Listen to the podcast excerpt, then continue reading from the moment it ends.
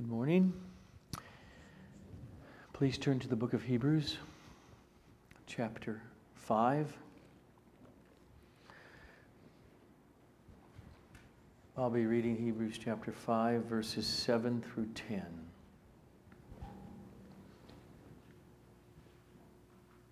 In the days of his flesh, Jesus offered up prayers and supplications with loud cries and tears to him who was able to save him from death. And he was heard because of his reverence.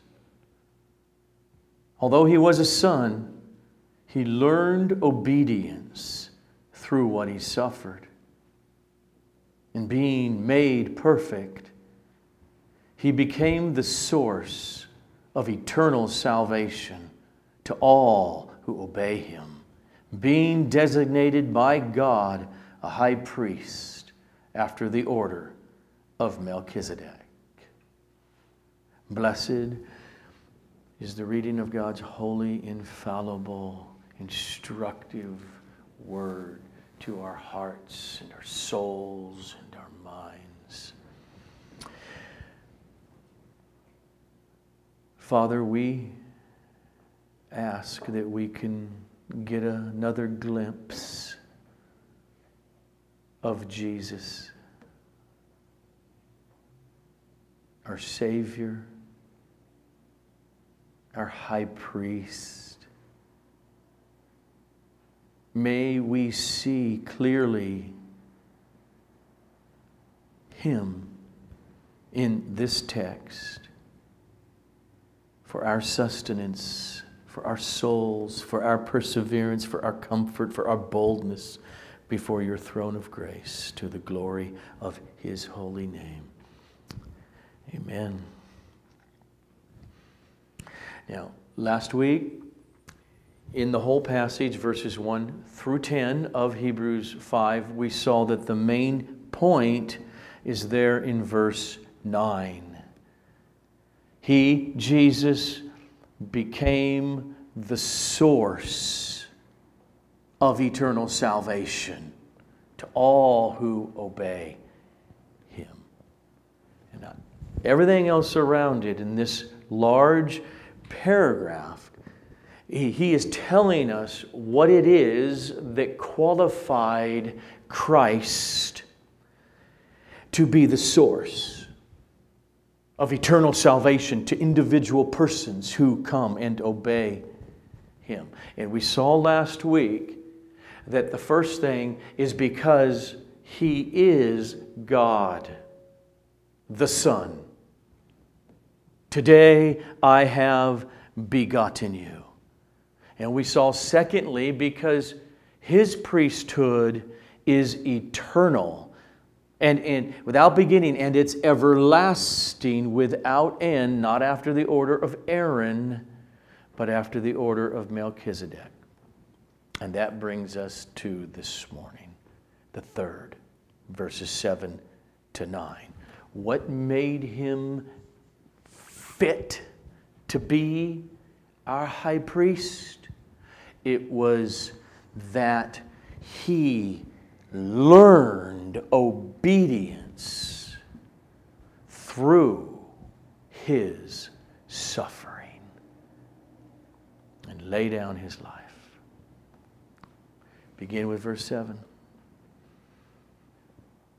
In the days of his flesh, Jesus offered up prayers and supplications with loud cries and tears to him who was able to save him from death. And he was heard because of his reverence. And now the author goes on to interpret what he just said in the next verse. He said, Let me unfold that. In other words, even though Jesus was a son, the Son of God, Nevertheless, he learned obedience through what he suffered. Not only is Jesus qualified to be the source of eternal salvation because of his infinite eternal worth as God the Son, and because of his eternal priesthood after the order of Melchizedek, but also because he learned obedience through what he suffered. In other words, as verse 9 says, and thus, being made perfect, he became the source of eternal salvation. He was qualified to die and as high priest to offer himself, not just because of his eternal worth, not just because of his eternal priesthood, but also because of his being tried and tested and proved perfectly obedient in his human nature, in suffering. Verse 8 says, Although he was a son, he learned obedience through what he suffered. I am very deliberately going slowly this morning. Okay. This does not mean he moved from disobedience into obedience. The author has made that clear back in chapter 4, verse 15. He, Jesus, as one of us now, true human being, he was tempted in all things. Oh, he suffered. Yet, without disobedience, sin. If he disobeyed God, the Father, he would have sinned.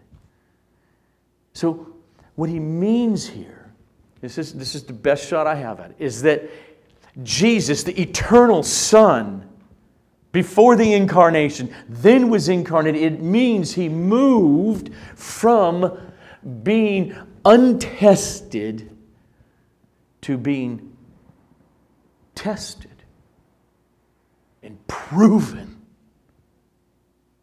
utterly obedient.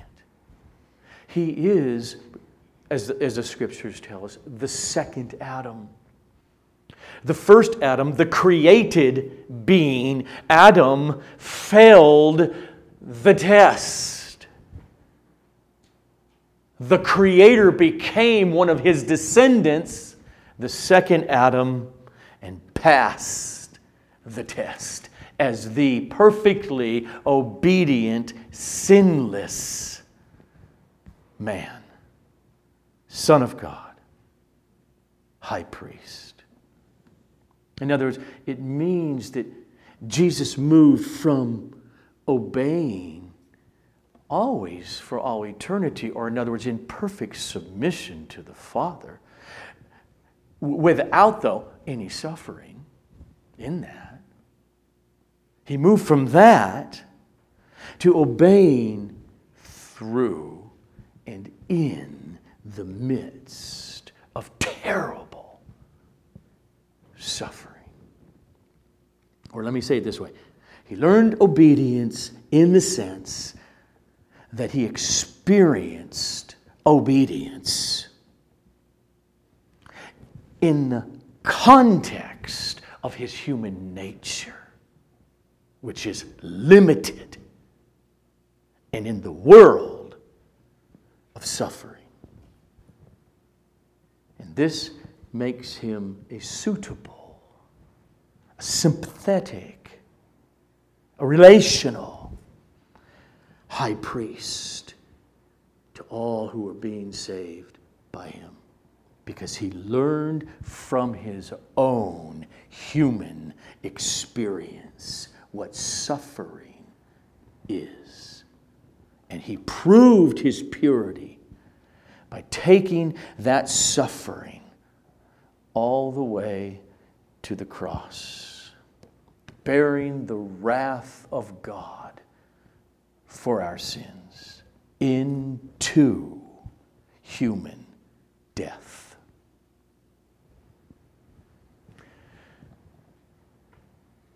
The author and the ultimate author, the Holy Spirit, means for us believers to feel that, to grasp that. That the eternal Son was always obedient to the Father from all eternity. And then became one of us. So that the demonstration of that obedience was to be revealed by his being placed in the situation of true humanity in a fallen world and terrible sufferings and trials that were so intense. In other words, how does he learn? Because the Son who is without beginning never experienced that before his incarnation. And thus, that is the learning of that kind of obedience in the, in the fire of temptation, pain, and suffering, limitation, and torture, and betrayal. Let me give an illustration. Now, p- picture numbers of years ago when all my kids are at least under 16. And I say, look, I'm going to brag about my children. They're so obedient. And I sit them down at the table and I say, watch this. Okay, children, go ahead now, eat your ice cream. And they all obediently eat their ice cream but you wouldn't be terribly impressed with that. Now, is that real obedience? The answer is yes. They're obeying me. It's real obedience. And much like Christ, the Son, w- within the triune Godhead from all eternity, was there any disobedience, any conflict between the Father, the Son, and the Holy Spirit in, in any way? No, it was all ice cream. Every absolute perfect agreement of the Son with the Father, eh, there's zero tension. It is in and of itself pure joy like ice cream.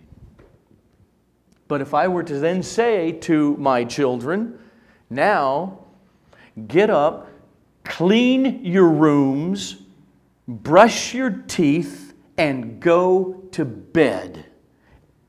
If they obeyed then, you'd be much more impressed. Because why?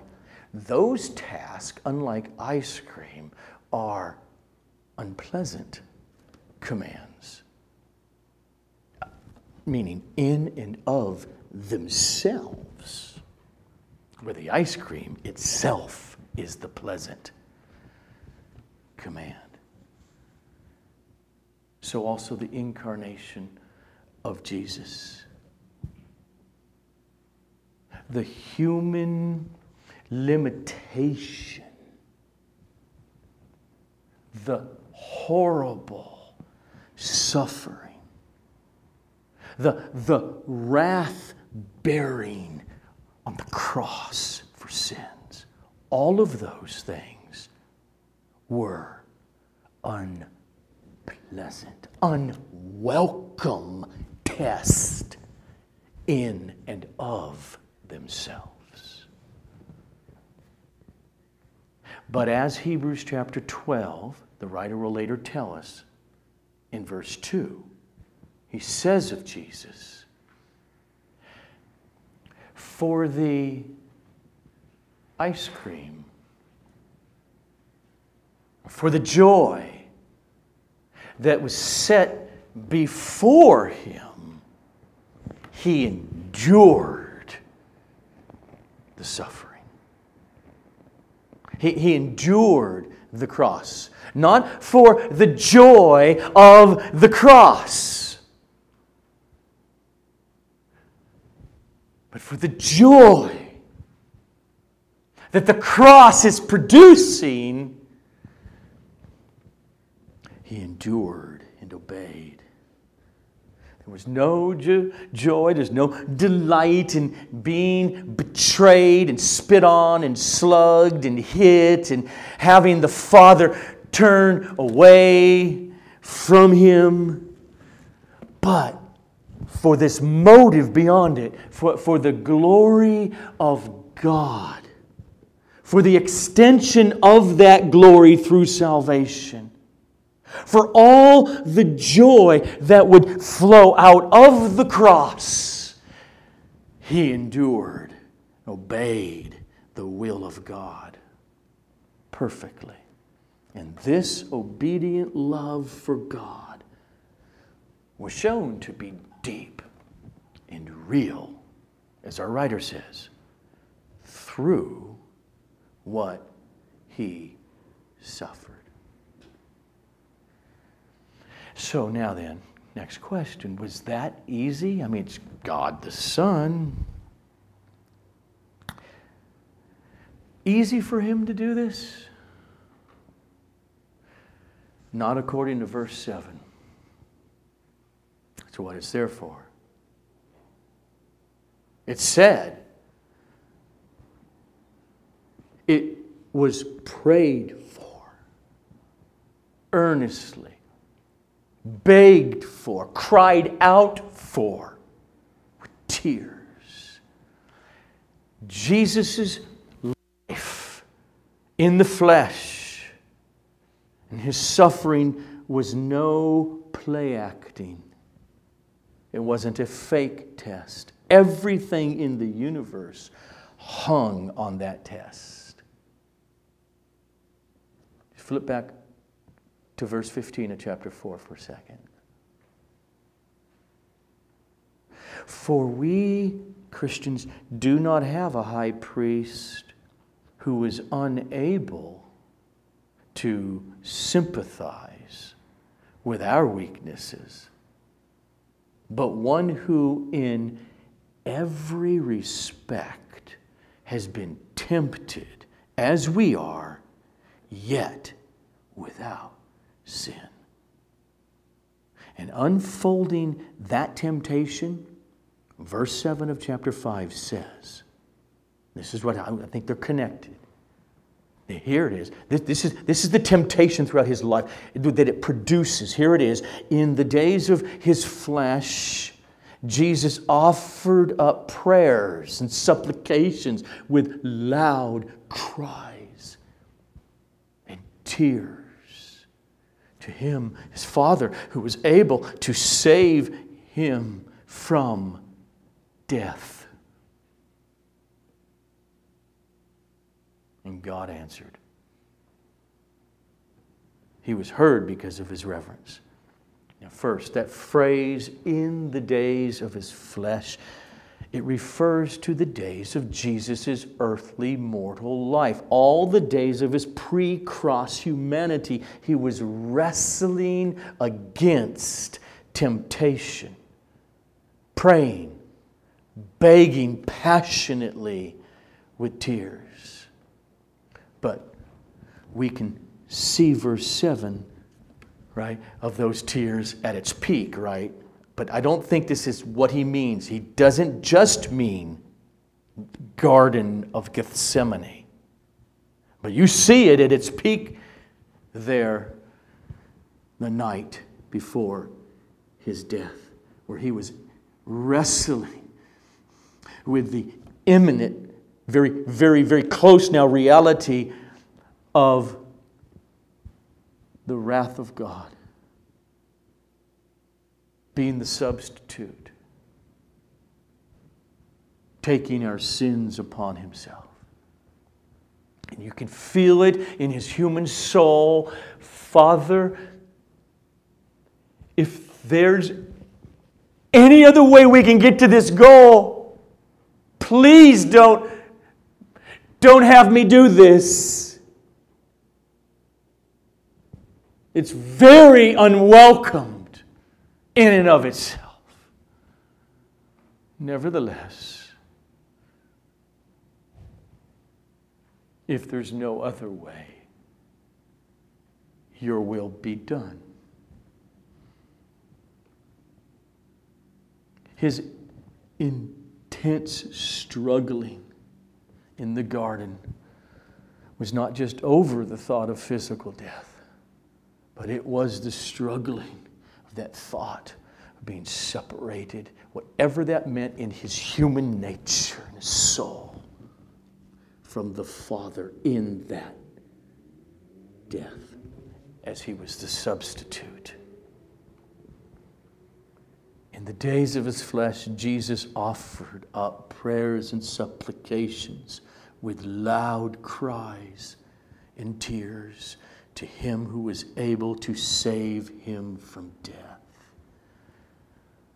Now, the four Gospels, they show Jesus had a very intense prayer life. But, but none of them, other than the Garden of Gethsemane, right there, in general, they don't word it the way this author words it with loud cries in tears. So I, mean, I think that most likely he got that from one or a few of Jesus's apostles. One thing that just rings in those words is that even though Jesus was fully God, and that the cross was central to God's predetermined plan, nevertheless, the actual carrying out of that plan was not easy. Think about the depths that the eternal second person of the Trinity took by his dissension down the infinite staircase in becoming a human being, and in his suffering, and in Gethsemane, and on the cross. That was more intense than any other human being could possibly imagine in comparison, even of those who were slowly tortured to death. Why? Because we don't know what it's like to be the eternal Son in eternal communion with the Father until that horrendous hour when he cried out, My God, my God, why have you forsaken me? verse 7 goes on to tell us that Jesus prayed, quote, to him who was able to save him from death. And he was heard because of his reverence. Okay. Was does that mean Jesus was praying, please don't let me die?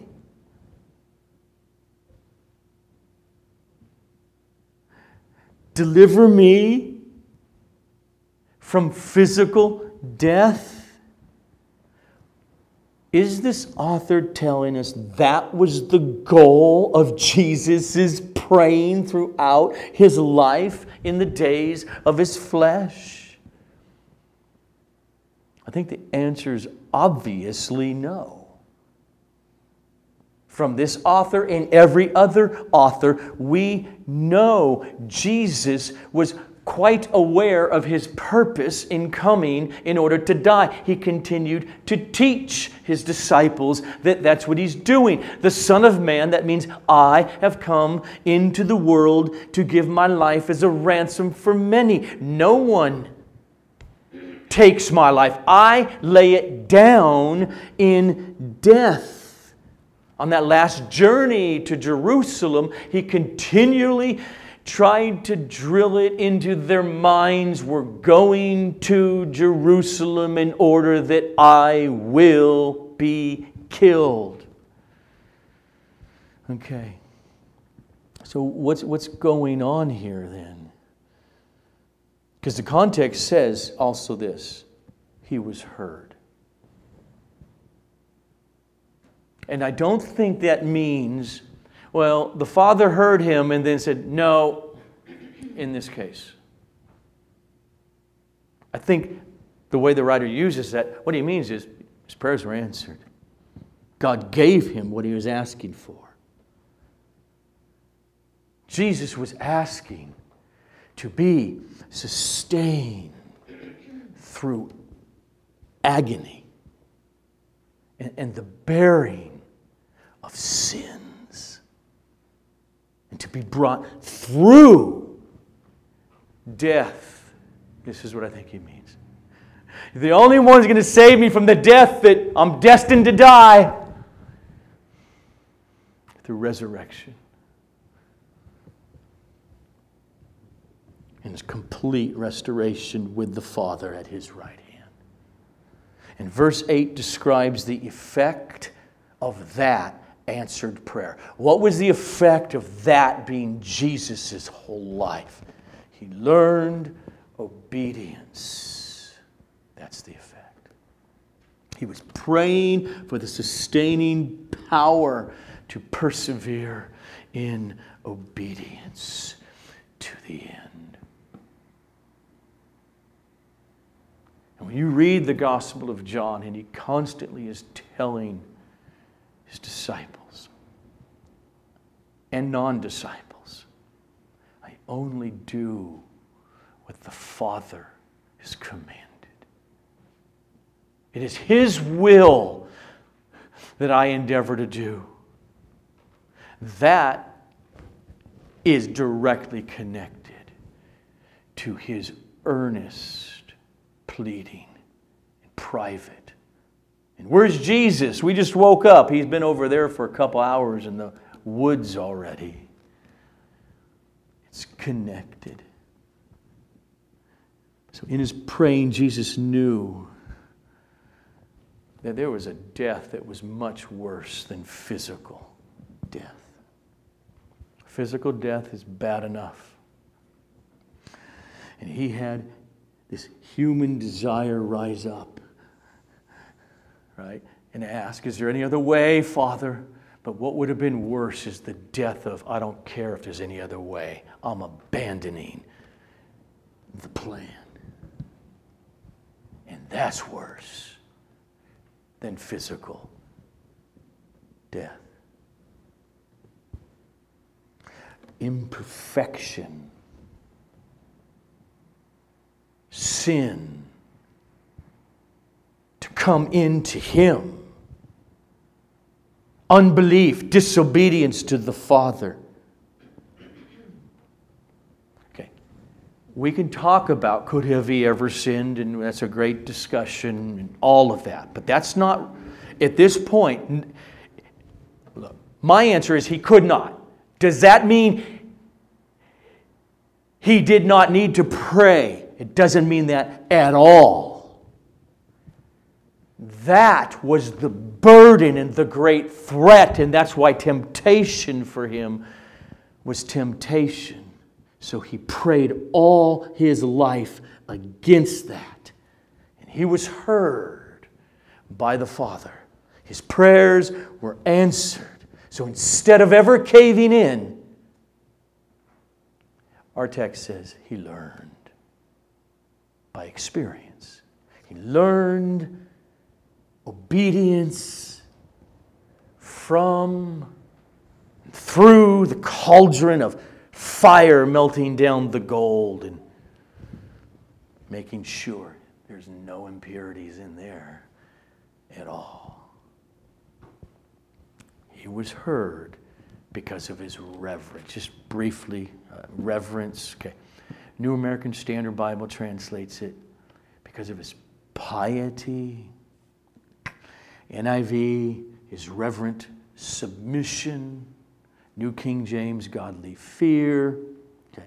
It, it, it, is, it is the word eulabeias, which means something like just because of his humble submission, uh, his reverent, reverent devotion. And in the context, it is clearly to the Father. And so the author sums up the earthly journey of Jesus, which resulted in his learning obedience through the, the terrible sufferings of his life. And he says it resulted in verse 9 and being made perfect, he became the source of eternal salvation to all who obey him. Literally, in the Greek, having, having been made perfect, as we have seen, it does not mean that Jesus was imperfect and then he became perfect, or that he was flawed or sinful and then somehow became perfected after that, but it means that his experience of obediently suffering, even all the way to and through death, is what qualified him to be the great high priest, the Lamb of God, spotless one, proven to you all. Remember how the writer put this? Flip back to chapter 2 for a moment. In chapter 2, verse 10, the writer already told us this. For it was fitting that he, that is, that is God, it was fitting that God, for whom and by whom all things exist, in bringing many sons to glory, saving those who are his, to get the connection it was fitting that God should make the founder of their salvation perfect through suffering. We could say it this way just as the Aaronic and Levitical priesthood, they had to be consecrated for their jobs, so Jesus also had to be consecrated. He had to be perfectly fit be high priest. And being made perfect through his obedient suffering, he became the source of eternal salvation to all who obey him, being designated a priest forever after the order of Melchizedek, not after the order of Aaron. He's perfectly fit, in other words, for what? To fulfill Hebrews chapter 10. Turn there for a moment. Hebrews chapter 10, verses 4 to 7. For it is impossible for the blood of bulls and goats it's impossible for that blood to take away sins. And consequently, or as a result of that, When Christ came into the world, he said, and now he quotes Psalm 40. Here's Jesus' voice to the Father Sacrifices and offerings you have not desired, but a body you have prepared for me. He has, because it's as if the Father is saying to the Son, You are to be the Lamb of God as a blood sacrifice for sins. And he goes on in verse 6 Jesus' voice, in burnt offerings, Father, in sin offerings, you have taken no pleasure. No pleasure? Well, obviously, in the context, what he means is because all of those animals, in their death, and their blood drained out on the altar, could not take away our sins. And he goes on then. Then I said, Behold, here's, hear, the, hear the obedience. Behold, I have come to do your will, O God, as it is written of me in the scroll of the book. Jesus was totally sold out to do the will of the Father all the way to and through a Roman cross. As a high priest, offering up his own human life to a bloody death. This is the gospel. And thus he became, Jesus became the source of eternal salvation to every person who would obey him.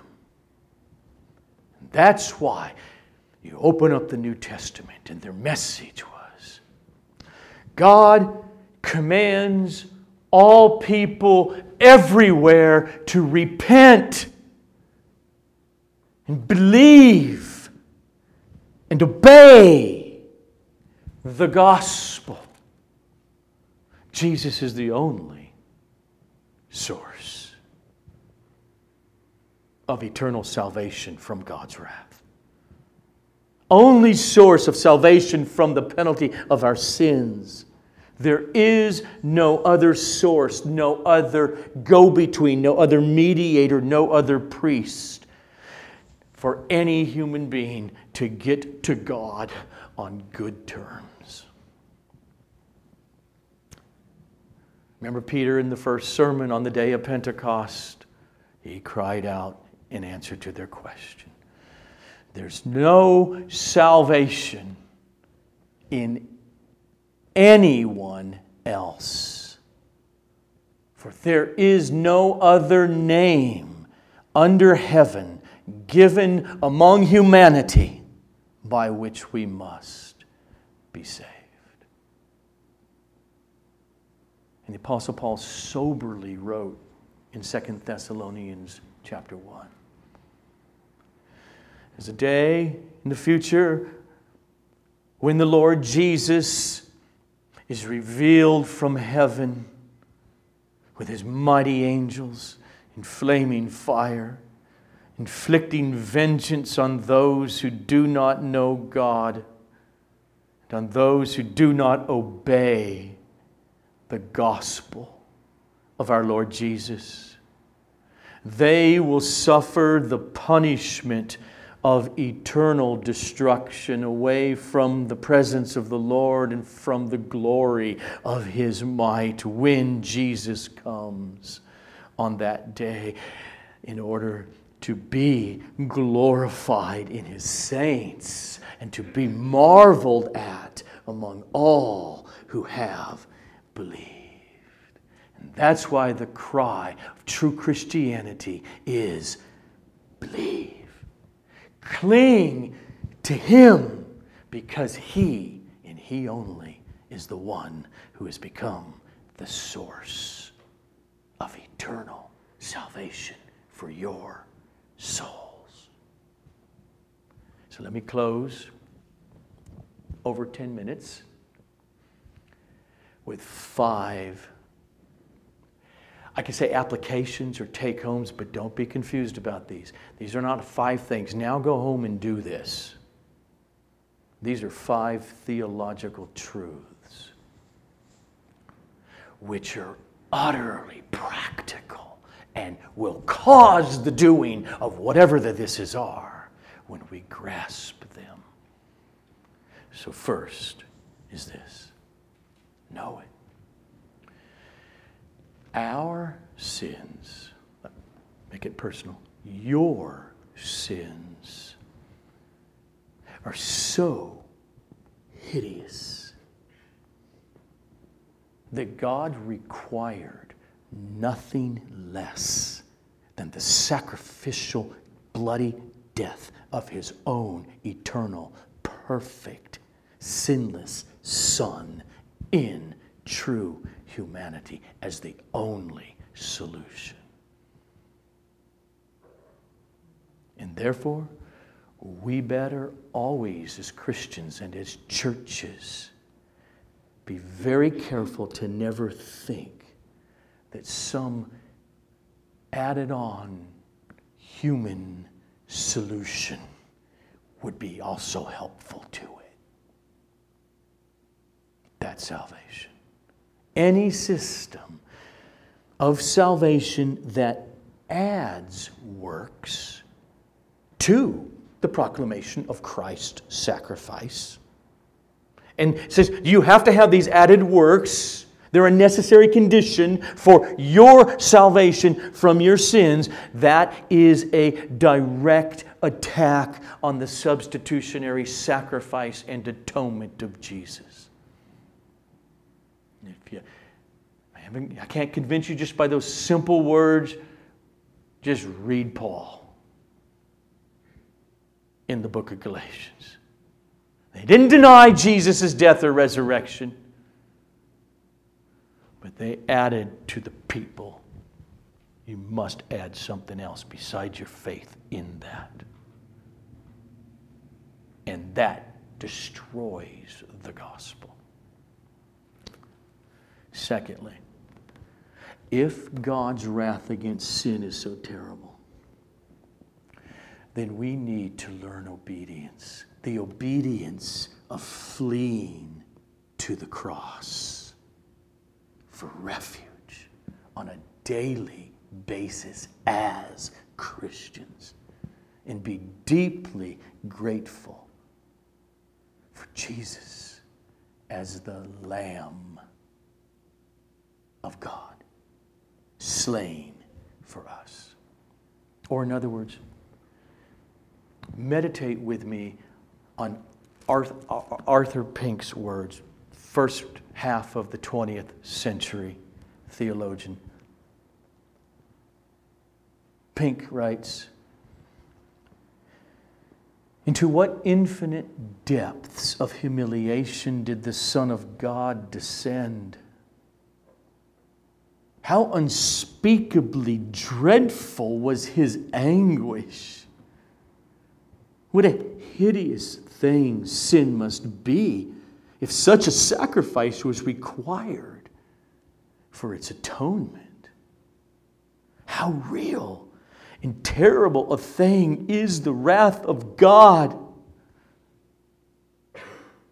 What love moved him to suffer so on our behalf, what must be the portion of those who despise and reject such a Savior? So let us go on being grateful day by day. Third, The writer to the Hebrews, his point is that Jesus is our perfect, great high priest, in that his, his prayers, urgent, ongoing prayer life, and thus with that his obedience through temptations and sufferings show clearly to us that he can relate to us. God the Son, we pray to him. He's not a far off in the sky, unrelatable, nothing to do with human nature, but only God nature. Well, you know, it's God, so He can relate. And so, so as He prayed to rely upon the Father by the power of the Holy Spirit throughout His life in the flesh, so also we are to pray earnestly through Him. Because prayer and the obedience of faith, what this book of Hebrews is constantly about, they're hand in glove. Prayer empowers, empowers the work of the Spirit in obedience of faith. Fourth, God's love for us does not mean He does not take us to and into and through suffering. God the Father loved the Son, and yet the cross was His God ordained destiny. He loves His children and he brings his children through many sufferings. Jesus learned obedience through what he suffered. And you think about it, think about your life, if you've been a Christian long enough, two sentences, contemplate them from John Piper. No one ever said, that they learned their deepest lessons of life or had their sweetest encounters with God on the sunny days. People go deep with God when the drought comes. They go into the depths, don't we? Of loud cries in tears. You don't even, you're not even trying to pray. You just find yourself doing it. And so that leads to the final one. It's connected to our obedience through suffering. And that is this feeling deep emotions during trials is not wrong. But we must always evaluate them and submit our emotions and feelings to the will of God if they are out of the will of God. There's an old saying that says, look, emotions are neither right nor wrong, they just are. There's actually a lot of truth in that statement. They're pointers. Where's that coming from? What am I not in touch with? Okay. But it can also be taken in a way that is in horrible error. See, the truth of that statement is yes. Don't be a person who denies what you actually feel, particularly to yourself. Know it. Help me be in touch with and why and should I continue to feel this way? Be in touch with the experience of your emotions. And so they're good and fine because there are appropriate emotions to feel of sadness and of crying and of happiness or grief. But there's also sinful emotions. So, so grief, you're supposed to feel when there's loss, even though theologically you know God was in control. Must be His will in some hidden sense. That reality should not cause you to say, therefore, I have a stiff upper lip. That's just wrong. These are two different levels. You should feel, and grief is utterly appropriate in loss. But what if that grief turns to anger at God over the loss? And thus bitter at God. It doesn't matter, you're just being on. No, you should be honest with your feelings. You should pray those feelings. You should talk to God about them. But don't think, I feel it, I'm angry at God, therefore that's okay, because that is sinful. That's implicating God as sinning against you. Does that make sense? All right, let me close here. Here's the thing throughout the suffering of this life, then, even if God strips us of everything as he did Job, we should, through our deep pain and tears, say with Job in the end, the Lord has given. The Lord has taken away. Blessed be the name of the Lord, connected now to our passage, who has provided for me eternal forgiveness, unending joy in his presence through the brutal sacrifice of his Son. Jesus has provided this through the brutal sacrifice of himself on the altar of the cross. Oh, what a Savior. Let's pray. Father, we thank you for revealing your Son to us in Holy Scripture, aspects of his life and ministry to us, but also by the work of your Holy Spirit in us, giving us eyes to see. You are good. Oh, may your Son be lifted up in your people here at Sovereign Grace and throughout your congregations in this world in these times to the glory of his holy name.